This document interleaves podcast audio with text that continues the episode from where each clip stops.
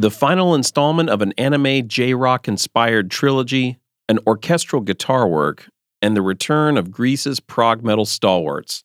All of this and more on the Progcast Friday Top 5. Good morning, Prog fans. It is Friday, January 22nd, and you are listening to the first episode of the Progcast Friday Top 5 in 2021. Lots of new music gets released on Fridays, and my co host Dario and I sift through all of them to pull out five standout albums or EPs that we think our listeners should check out. Since this is the first episode of the year, there are a few releases that came out sporadically since the beginning of 2021 that we will also cover. So grab your smartphone and head over to Bandcamp, Spotify, or wherever you check out new releases and give these a spin. First up, legendary former Genesis guitar player Steve Hackett returns with a mammoth instrumental album, Under a Mediterranean Sky, out today on Inside Out Music. This is an orchestral work for acoustic guitar and based on its Middle Eastern theme, includes such instruments as the duduk, tar, and the Iraqi oud. It was a surprise for me as it replaces some typical prog instruments like keys with an orchestra or another traditional instrument. A very cool listen if you want to venture into more cinematic classical territories.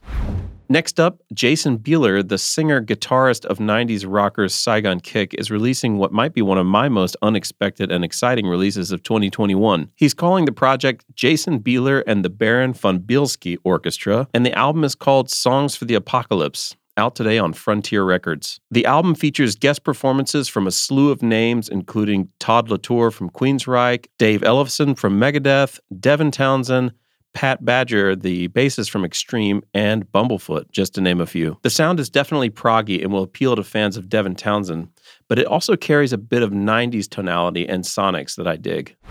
Heading over to Scotland, modern guitar hero Sithu Aye returns with the third and final installment of his anime trilogy, Senpai. What started off as a quick mix test on some new guitar equipment where Sithu would try his hand at writing an anime intro turned into a three part concept trilogy and a novella, which you can download from his website and read for free. This is fun, happy, feel good guitar based prog rock that will surely put you in a good mood for the coming weekend.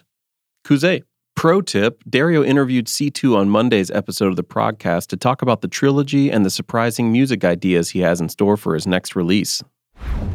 Meanwhile, back in Greece, the long awaited new album from prog metal masters Need dropped on the 12th of January. The album, Norkestrion, A Song for the End, is full of complex but melodic songwriting, including excellent riffs from Revaya and a solid vocal performance from vocalist John Voyager. For fans of modern prog metal, look out for a solid concept album which includes a 19 minute epic. Pro tip last week, Dario interviewed guitarist George Revaya on the regular podcast to talk about the new Need album and Revaya's solo record, Riftard, from 2019.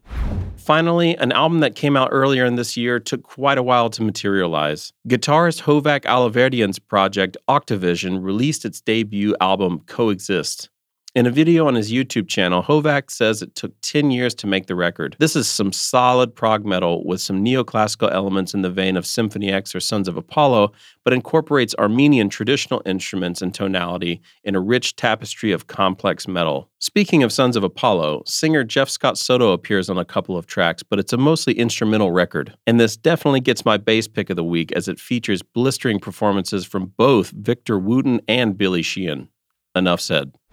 Those are our picks for this week. Final pro tip on yesterday's episode of the podcast, Dario and I talked about our five most surprising releases of 2020, our new plans for the Progcast universe, and the albums we're most looking forward to in 2021. If you like the show, please rate and review us wherever you're listening. The regular Progcast releases new episodes every Monday and Thursday. The show drops every Friday. For more written reviews and interviews, check out theprogspace.com. This has been the Progcast Friday Top 5. I've been Randy Salo, and you guys have been awesome. See you next Friday, Prog fans. I hope 2021 is going to be a better one.